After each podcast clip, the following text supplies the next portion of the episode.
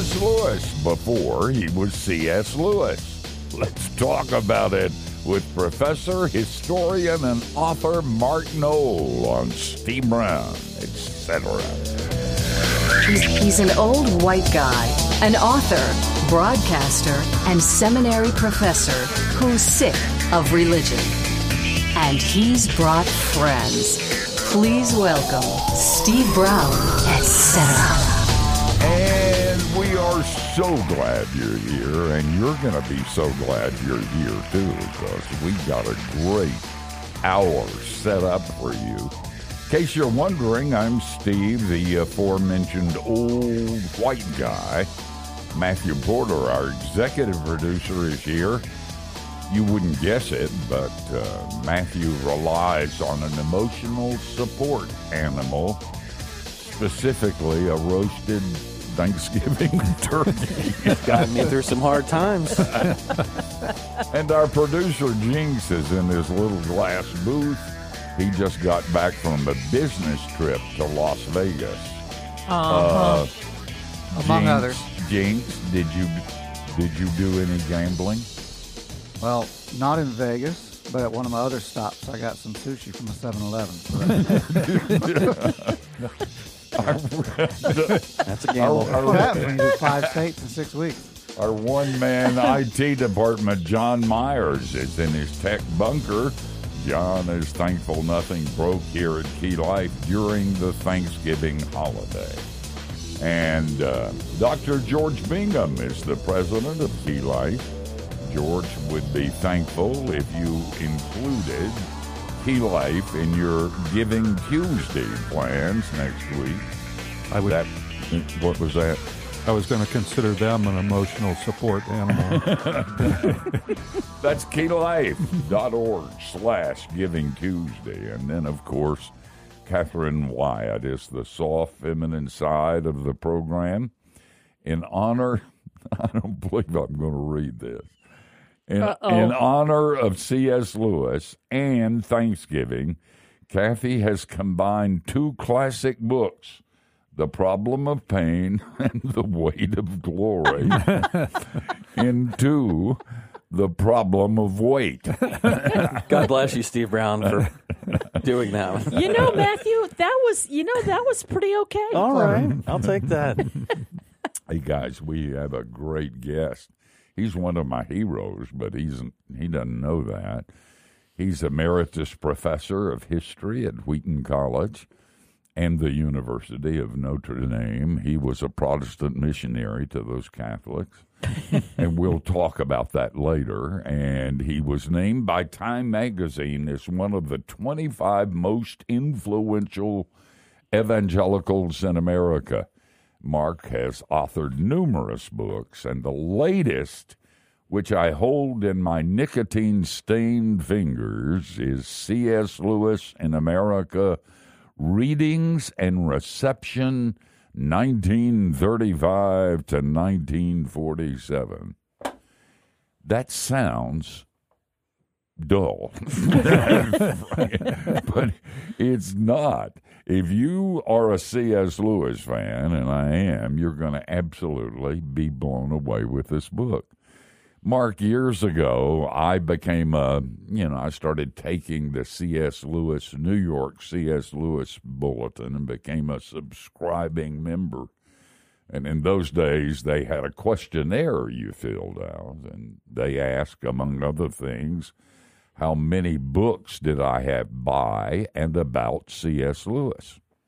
And at that time, I had every book that had ever been published about C.S. Lewis and by C.S. Lewis. now, that has been a hundred years ago, and 10 million books have been written, and I have read a lot of them. When I saw yours, I thought, well, nothing new, but it's always fun to think about C.S. Lewis. And I got into your book, and it's brand new. Listen, you're a miracle worker in a lot of ways, and one is you're able to say and give a perspective on something new about C.S. Lewis. Were you just drinking one night and, and these ideas came to you? Well, uh, thank you. It's a privilege to be with you on your program. Uh, how did the idea arise? Um, like so many things in academic life, it came as a result of a request. Chris Mitchell was the director of the Wheaton College Center devoted to C.S. Lewis and his friends called the Wade Center. And he wanted to have a, a, a colloquium, a conference, to commemorate the 50th anniversary of C.S. Lewis's death, which people know was the same day as J.F. Kennedy's assassination. So 2013. Would I do a paper on something having to do with Lewis's uh, influence? I was working at the University of Notre Dame at the time, and uh, because of the good offices of Notre Dame, they were employing my wife, who was a librarian, as a part time research assistant for myself. She said uh, the job's okay, but the but the boss is sometimes.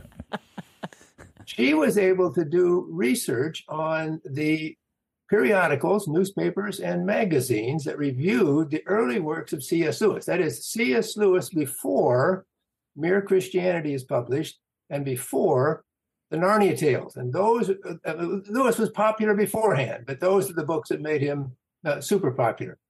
I think my intent as someone who was a a C.S. Lewis reader, not really a C.S. Lewis scholar, my intent was to push past what could be called C.S. Lewis adoration to C.S. Lewis explanation. Who, Mm. who was reading C.S. Lewis? Why were they reading him? Which works of Lewis appeal to which uh, segments of the American population?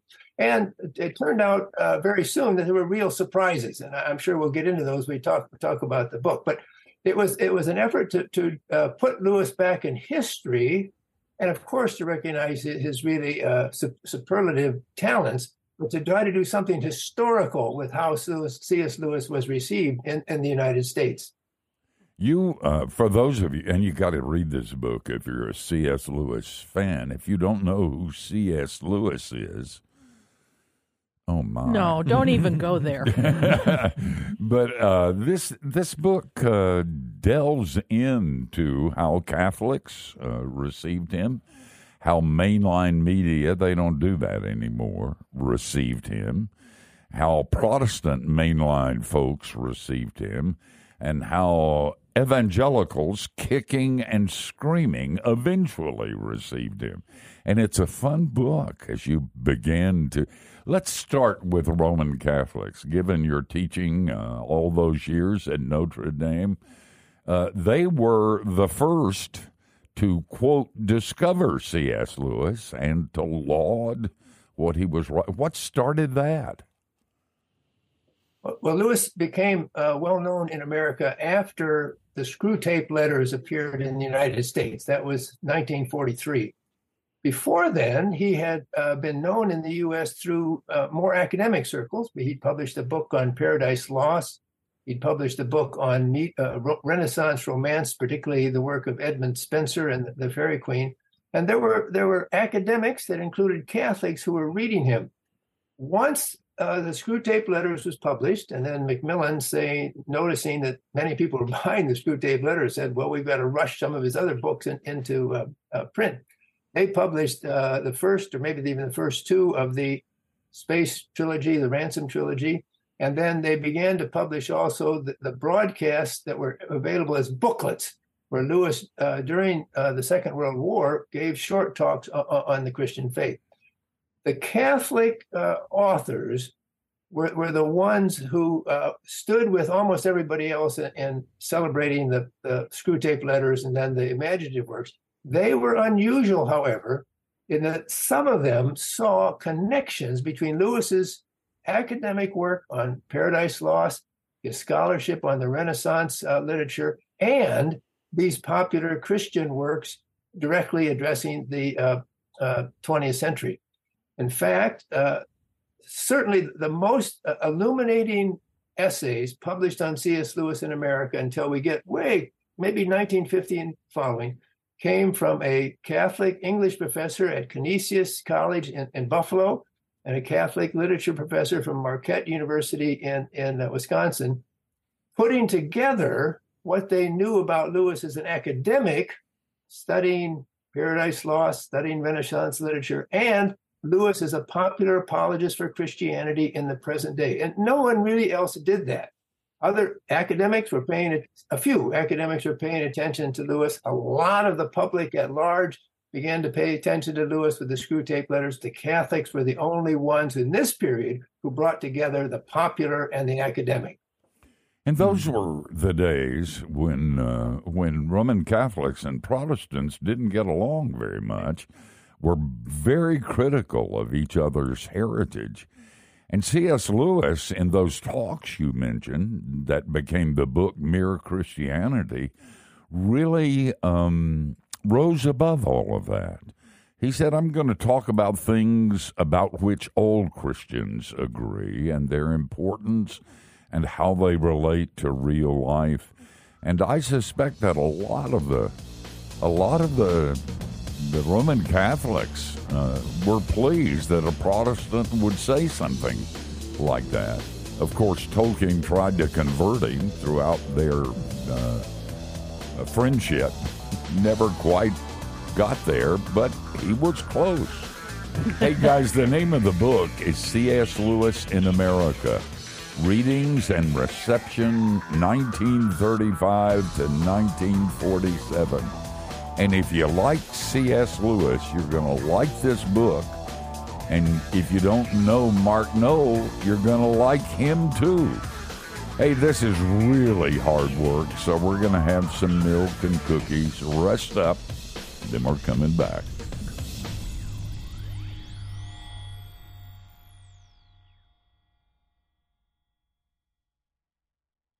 Thanks for listening to Steve Brown, etc. And if you're enjoying the show, chances are your friends and family would too, right?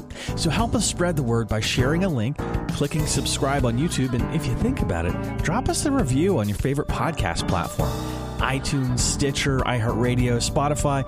We're pretty much everywhere. Hey, is there one called Podblaster? I mean, it feels like there should be, right? But like no E in Blaster. Just Blaster. Blaster. That's how the colons do it. Hi, this is Steve Brown, and in case you didn't know, one of the main reasons Key Life exists is to remind believers that God isn't mad at His children. Why am I telling you this? Because our weekly email, Key Life Connection, takes the best of the videos, articles, and puts them right in your inbox. We'd love for you to try it. It's free. Go to keylife.org slash subscribe.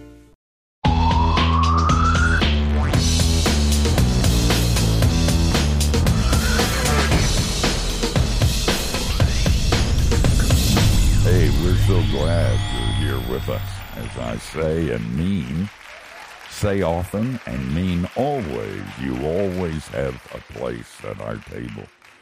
Uh, we're uh, talking to professor, historian, author Mark Noll, and his latest book is called C.S. Lewis in America Readings and Reception, 1935 to 1947. Mark, as we think of C.S. Lewis, uh, you kind of just take it as a given that everybody knows him and his his body of work. But like when you take a step back, I never actually thought about it until your book. It's like he straddles some very disparate sections of, of, of, of writing. You know, over here is academic and apologetics, very intellectual, very scholarly. Over here, just broadly accessible fantasy and and and science fiction, even. Um, and and similarly, as you've said, different groups, diff- different camps, you know, Catholics, non-Catholics embrace him for different reasons. But off air, you were mentioning that there were corners of e- uh, evangelicals, uh, Presbyterians that were like a little bit arm's length at first. I wonder if you could dive into that. What was their uh, nervousness about Lewis? Sure, it's it re- really interesting to, to see the uh, reaction to Lewis uh, focused on the same thing amongst Catholic readers, and then amongst uh, the, the, only evangelicals really who paid attention to Lewis were conservative Presbyterians, usually associated with Westminster Theological Seminary. In their journal, there are several articles that express a great deal of appreciation for, for Lewis. It, it's people who obviously love his, his learning, love his uh, wit, love the clarity of his prose, but they're nervous because their understanding of the Christian faith is and was that uh, uh, believers need to trust in God first before they understand how the world works and how salvation is brought. Catholics had a different view. They thought that all humans had a kind of natural understanding at some level of good and evil in the world. And that's actually where C.S. Lewis begins some of his academic work, but also some of his work for more popular. What becomes uh, the booklet that leads to Mere Christianity begins by asking people, Do you believe that some things are right and some things are wrong? Lewis goes on to say, Almost everybody in the world believes that some things are right and some things are wrong. This natural understanding of right and wrong, he showed, could lead to Christian faith.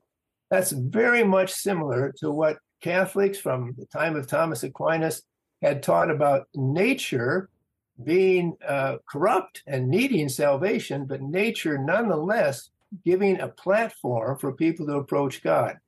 That, uh, as Lewis explained it, made the conservative Presbyterians nervous. So you have these two groups. They both like C.S. Lewis. They both uh, hope that his basic Christian message can be expanded and explored. But one of them says, We really like the place where Lewis begins. The other says, We're nervous about the place where Lewis begins. the ones who said we like the place where Lewis begins were Catholic reviewers who provided the most extensive and deepest understanding of Lewis in these early years of his exposure to American audiences. That is mm-hmm. so and so insightful. Uh, I, uh, for those of you who are, who are interested, and most of you are not. Uh, that is a classical argument between Reformed Calvinists and those who aren't, and it's called uh, presuppositional apologetics and classical apologetics. And and uh, if you're ever asked that on a quiz show and you win any money, just remember 10% goes to Key Life. oh, I'm sorry. I fell asleep while you were explaining. uh, Mark, uh, one of the things that uh, I really appreciated, and uh, I, I think you reference it with C.S. Lewis, was um, his importance, uh, the importance he placed on understanding the historical setting of writings that he was analyzing. And there's a pretty big difference between the time when um, uh, America was first discovering Lewis and and now in terms of, I think you put it that, um, you know, Christian writers were not only expected to you know inform the Christian community but even the general society at large, and we've come way away from that.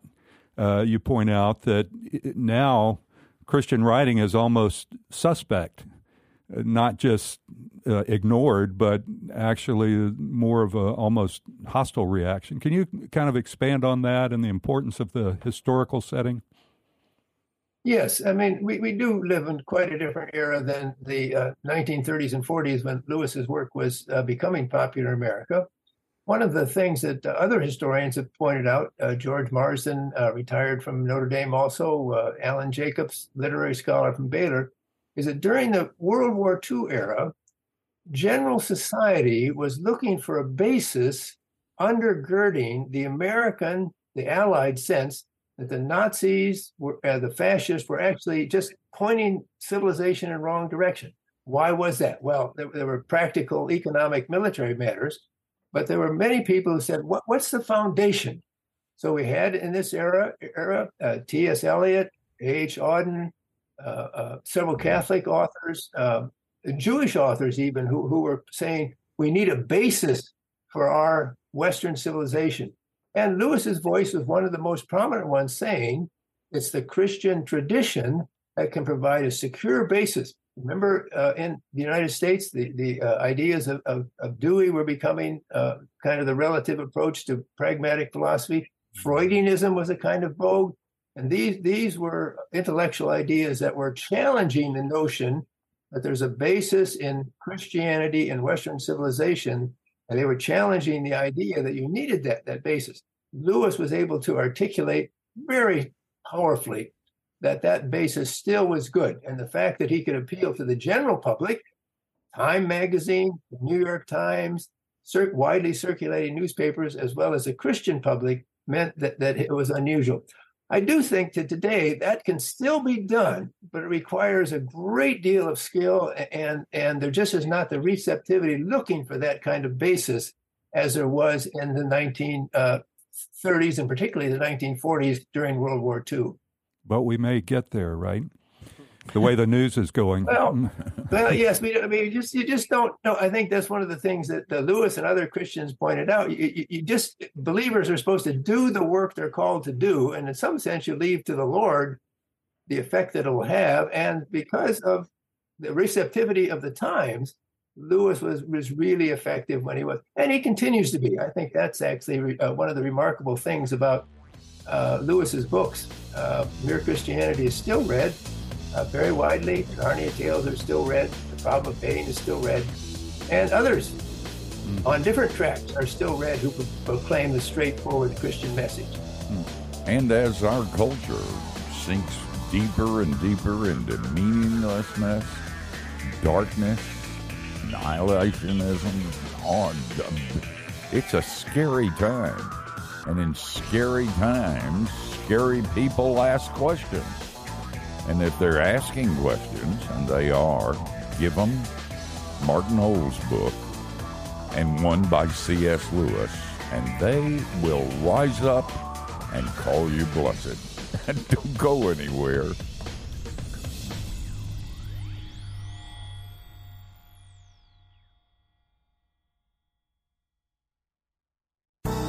Hey, thanks for listening to Steve Brown, etc. And if you're enjoying the show, would you help us let others know about it? You can share a link, click subscribe on our YouTube channel, or drop us a review on your favorite podcast platform. Thanks much. Hi, this is Steve Brown, and I'm excited to tell you about a new offer from Key Life called Living with Steve. Let me tell you the way it works. I travel with you wherever you go. If you need an entertaining conversation or even a sermon, there I am. That's the good news. The bad news is that it cost a million bucks. but wait, there's good news. You can get everything I've just described with the Key Life app. And for a limited time, it's not a million dollars. It's free. Try it now at keylife.org slash app.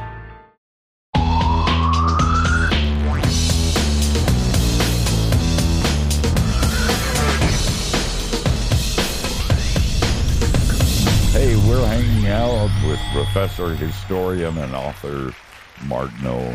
Hey, Mark, uh, if people want to find you online, is there a place they could go? Well, I'm old enough that I, I really have never gotten into uh, social media. Uh, I think they, they could certainly uh, send a note to InterVarsity Press, and they, they would, the, the publisher of the book, who's done a great job with the book, and they could communicate that way. So forget it. I'm, I'm kind right. of old and I enjoy being right. Me too. I get that. Listen, you don't have to explain. But you and I have to explain to everybody else. Write, write a letter. This is a pen. Send it by the postmaster.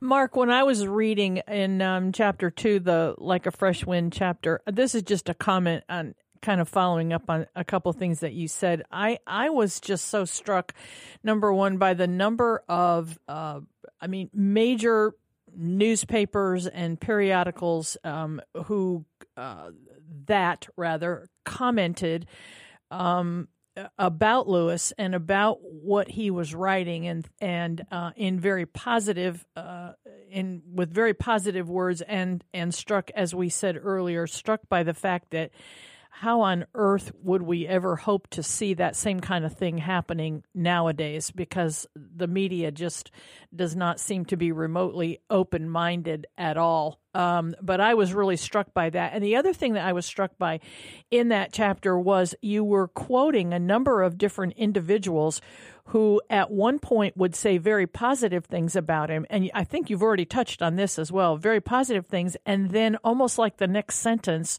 they were saying something that was negative. And I thought, that's odd because usually, I mean, I felt like it was because usually you know, you read something, you think, "Wow, I, wow, I really like this person. I want to continue to read." Or you think, "Nope, nope, not going to do this," and they're done. But they, there seemed to be this dichotomy or whatever of what was going on in in the minds of people at that particular at that particular time. Was that? Um, I'm sorry. Go ahead. Yeah.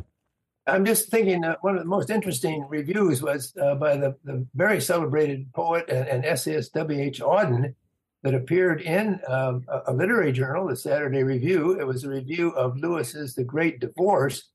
It's overwhelmingly positive, but he does pause for two or three paragraphs of, of critique. Mm-hmm. Um, he, he, for example, he, he, does not like the idea that Lewis introduced the figure of Napoleon into this book, an excellent historical figure. He did not like the, the fact that Lewis used a lizard to stand for one of the uh, the evils that humans perpetuate because it demeaned the lizard.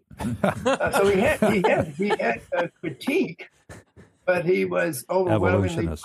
Yeah. uh, it, it, was it, it, led on actually to uh, Auden's Episcopal minister went to uh, interview C.S. Lewis and wrote an article, one of the few articles that was not really enthusiastic about Lewis. He, he said, Well, Lewis doesn't know about existentialism. Lewis doesn't seem to care about modern authors. I don't know why people like him, even though my parishioner, W.H. Auden, who's, who's greatly celebrated, likes him. And, and Lewis, when the uh, minister came to talk to him, was more interested in what Auden was doing and thinking than what the minister was doing. So yes, a, a, a real broad uh, appeal. Um, the, the book ends with with Lewis appearing on the cover of Time magazine, right? Yeah, with a uh, with with a, a, very favorable account. Henry Luce, the editor of Time, liked uh, uh Lewis, and then mo- mo- really interesting, his wife, Clare Boothe Luce, who had recently had a celebrated conversion herself to Roman Catholicism, for a while thought that she could bring the Screwtape letters to the screen and actually purchased uh, movie rights. It didn't work out, but, but it was it was the kind of access that you just it's hard to imagine today. Time magazine, the leading general periodical, mm. uh, uh, focused its attention on Lewis and, and a favorable attention. Mm. He was learned. He was a great writer he could communicate, and uh, the rest he left up to the Lord. And and those comp- that combination of traits, maybe, is what people should be pursuing today. You know, I've often said when I was teaching or preaching or speaking that if you, C.S. Lewis was my hero, and if you knew any dirt on Lewis, please keep it to yourself because you need one hero. and that always solicits a little bit of laughter. Do you think sometimes that those of us who really are fans of Lewis go too far and put him on an altar where he should not be? Yes, yes, I do actually, uh, and I think it's it's uh, works against what Lewis was trying to do, which was to use the abilities God had given him to communicate as he thought best. And certainly, the example of Lewis should be that those of us who come later ex- think about what we can offer and we try to offer it on those terms rather than trying to imitate C.S. Lewis. There's a lot of bad C.S. Lewis imitation around, not as much. Uh, not as much imitating his style, his, approach. Deeply learned, deeply concerned about communication, deeply concerned about fresh, uh, sparkling writing. Those are the kinds of things that would be good for believers today to be And be careful. Uh, C.S. Lewis was a human being like everybody else. He had a fallen nature like everybody else. He was uh, and would have been the first to be horrified when you worship at his altar. So try to keep that in mind. I'm preaching to myself. the book, by the way, by Mark Noll is C.S. Lewis in America Readings and Reception 1935 to 1947. If you like C.S. Lewis, you're going to love this book.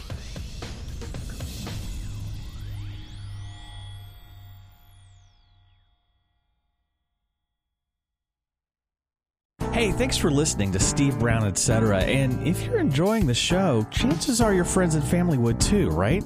So help us spread the word by sharing a link, clicking subscribe on YouTube, and if you think about it, drop us a review on your favorite podcast platform iTunes, Stitcher, iHeartRadio, Spotify. We're pretty much everywhere. Hey, is there one called Podblaster? I mean, it feels like there should be, right? But like no E in Blaster. Just Blaster. Blaster. That's how the colons do it. When Christ promised we could live life to the full, he didn't just mean eventually in heaven, because Jesus didn't come to save us from our humanity, but to restore it. Life with a capital L. Find it now on keylife.org slash store. What if you could start your day by hanging out in God's Word and with some of the most significant theologians, authors, and pastors ever? That's the idea behind the one-year devotional, God with Us. Find it now on keylife.org slash store.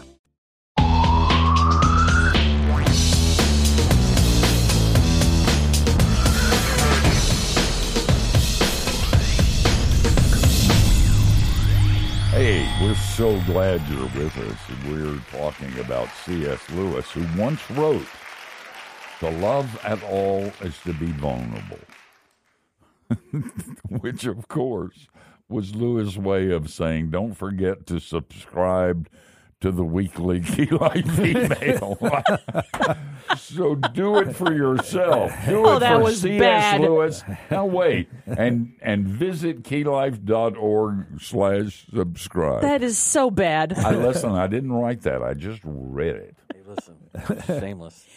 Um, Mark, I'm gonna say something that's probably not even true, but as I read through this and I and I'm becoming more familiar a little bit with the timeline of of Lewis's earlier works and then later on, it seems like the original uh, or the earlier stuff was designed for more for the smarter people, the academics, and you know that kind of thing. So later on down the road, it was like just the average, you know, John Q. Public or whatever kind of thing. When you get into mere Christianity and and of course the Chronicles and that kind of thing, was was it that stuff the those books that really propelled him a, across the uh, across lines to the greatest amount of his popularity and also on that note was that when his popularity in the US got um got bigger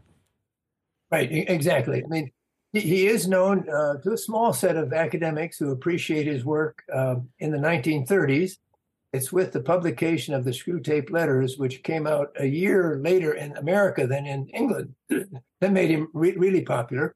And then, and then it was even later that the booklets were pulled together to uh, form Mere Christianity. And then, beginning in 1950 or 51, when the Narnia Tales were published, he became uh, really popular you do mention his ability to talk to ordinary people. I think there's a good story there, and one that uh, shows that Lewis could learn and be critical of himself.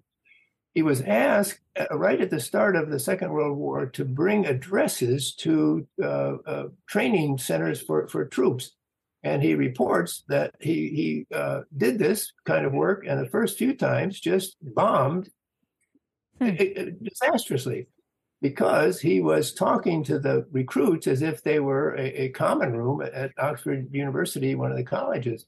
And he, he was successful in changing how he spoke without changing the basis from which he spoke. In other words, he, he kept a very clear sense of, as Steve said earlier, the Christian basics. He wasn't trying to make anyone an Anglican, a Presbyterian, a Catholic, or Pentecostal but he was presenting the Christian bases, but he was doing it in a way that could communicate to people who did not have an education. He later wrote an essay in which he said he thought it would be a great final exam for a seminarian hmm. to write about a hmm. complicated Christian doctrine in words of one and two syllables that everyone could could understand. So hmm. he had to learn how to keep the foundation of real deep learning, and yet to be able to communicate in ways that could address a population at large.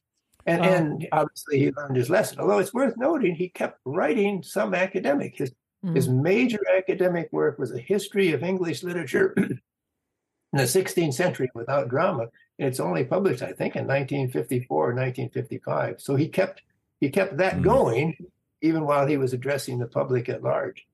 He, uh, by the way, paid a price for his uh, popularity among some of his colleagues. I would file it under jealousy, but uh, they filed it under something else, and that affected Lewis. I mean, he um, he winced at that, and I find that kind of winsome, kind of attractive that he did. I understand that sort of thing. Yeah, you're popular. Everybody resents it. I mean, Yeah. you can identify with Lewis. So, uh, No, no, I no. No, I got it. I'm I not got- saying that. No, I'm I, got, about I the think we all heard that. I heard it. I get no respect around here. it was just there.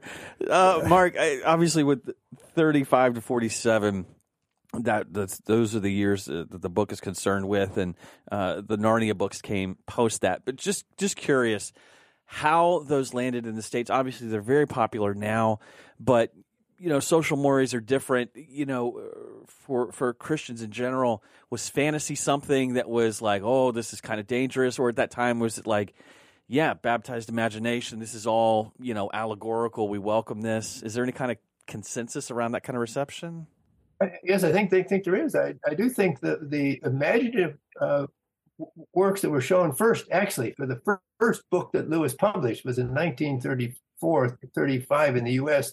The Pilgrim's Regress was a kind of allegory of how he had actually become a, a Christian. Did not receive a whole lot of attention, in part because it was actually very learned, but also because of the medium. And when he, he did publish the, the Screwtape letters and then the uh, space trilogy, the ransom trilogy, there was nervousness. But I think because of the success of Narnia, and then of course even the greater success of the, the Tolkien's work, then the, the Christian world thinks of fantasy as a, a, a, a good vehicle for expressing some basic Christian uh, truth. And again, as I, I mentioned before, I think some of those who have written Christian fantasy have done well, and some who have done that have not done well. so true. the, the genre, the, the, the, the, the method was accepted, Mm. but sometimes with good results and sometimes with bad results. Uh, Mark, uh, we've referenced Tolkien a couple of times, and uh, and also, uh, you know, uh, Lewis's effort to be, as you summarize it, deeply learned, theologically focused, and unusually creative. But he he uh, attempted those things, but had a group of uh, people that he, you know, bounced his writings off of. Talk some about the the helpfulness of that group. Right.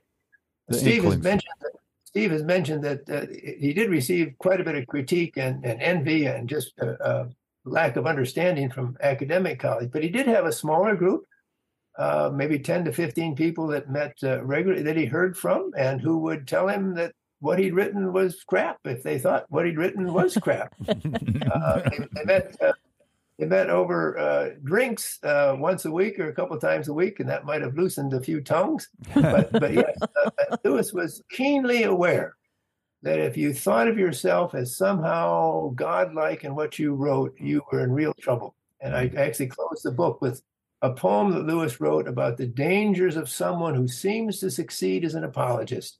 And it's, it's a very humble poem about that's the most dangerous point for a Christian for a person speaking for Christianity. You think you've been a success, and you what you should realize is any success you've had is due to the grace of God working through the instrument that you have become. Mark, Wow. we're out of time. I don't know what happened to this hour. It just flew by.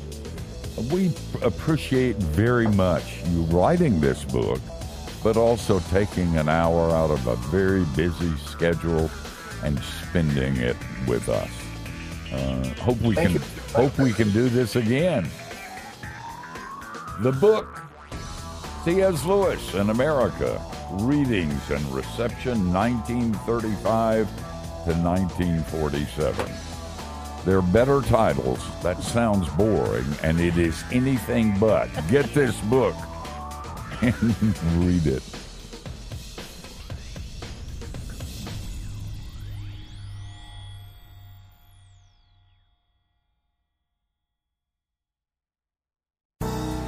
Thanks for listening to Steve Brown, etc. And if you're enjoying the show, would you help us let others know about it? You can share a link, click subscribe on our YouTube channel, or drop us a review on your favorite podcast platform. Thanks much. What if you could start your day by hanging out in God's Word and with some of the most significant theologians, authors, and pastors ever? That's the idea behind the one-year devotional, God with Us. Find it now on keylife.org slash store. This is Pete Alwinson, and if you're a guy, I want to show you how to recover and reclaim an intimate, growing relationship with your Heavenly Father. Check out Like Father, Like Son, How Knowing God as Father Changes Men. Available now at keylife.org slash store. Believer, I want you to remember that where sin abounds, grace does much more abound. And you will run out of sin before God runs out of grace. Grace, the real good news of the gospel. Find it now on keylife.org slash store.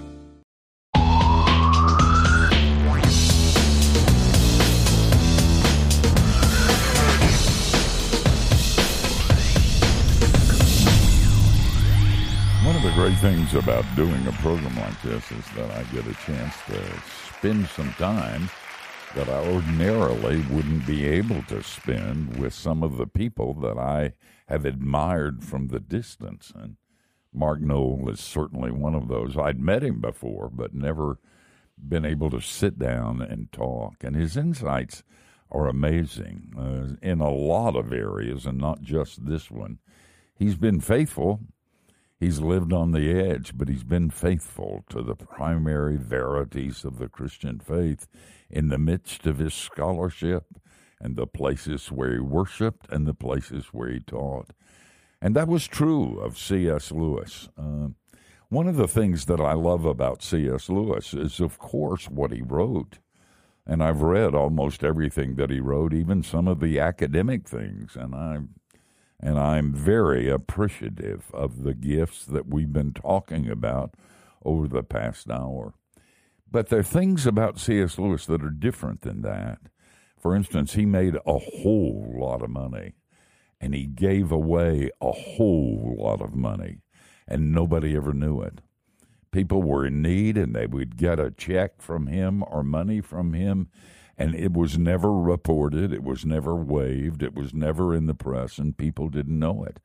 And the way he took time to write to anybody who wrote, he answered every letter that had ever been sent to him. And uh, there is a book that you might want to read sometimes called Letters to an American Lady.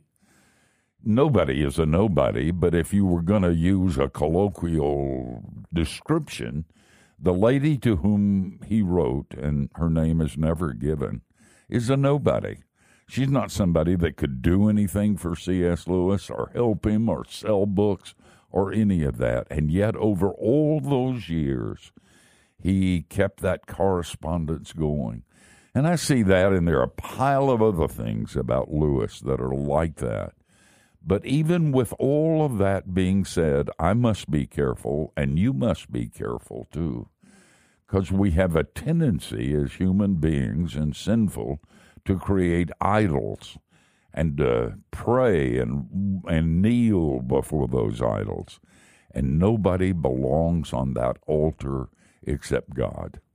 And so remember that C.S. Lewis was used, and he would say ditto to what I'm saying. Who's going to be on next week?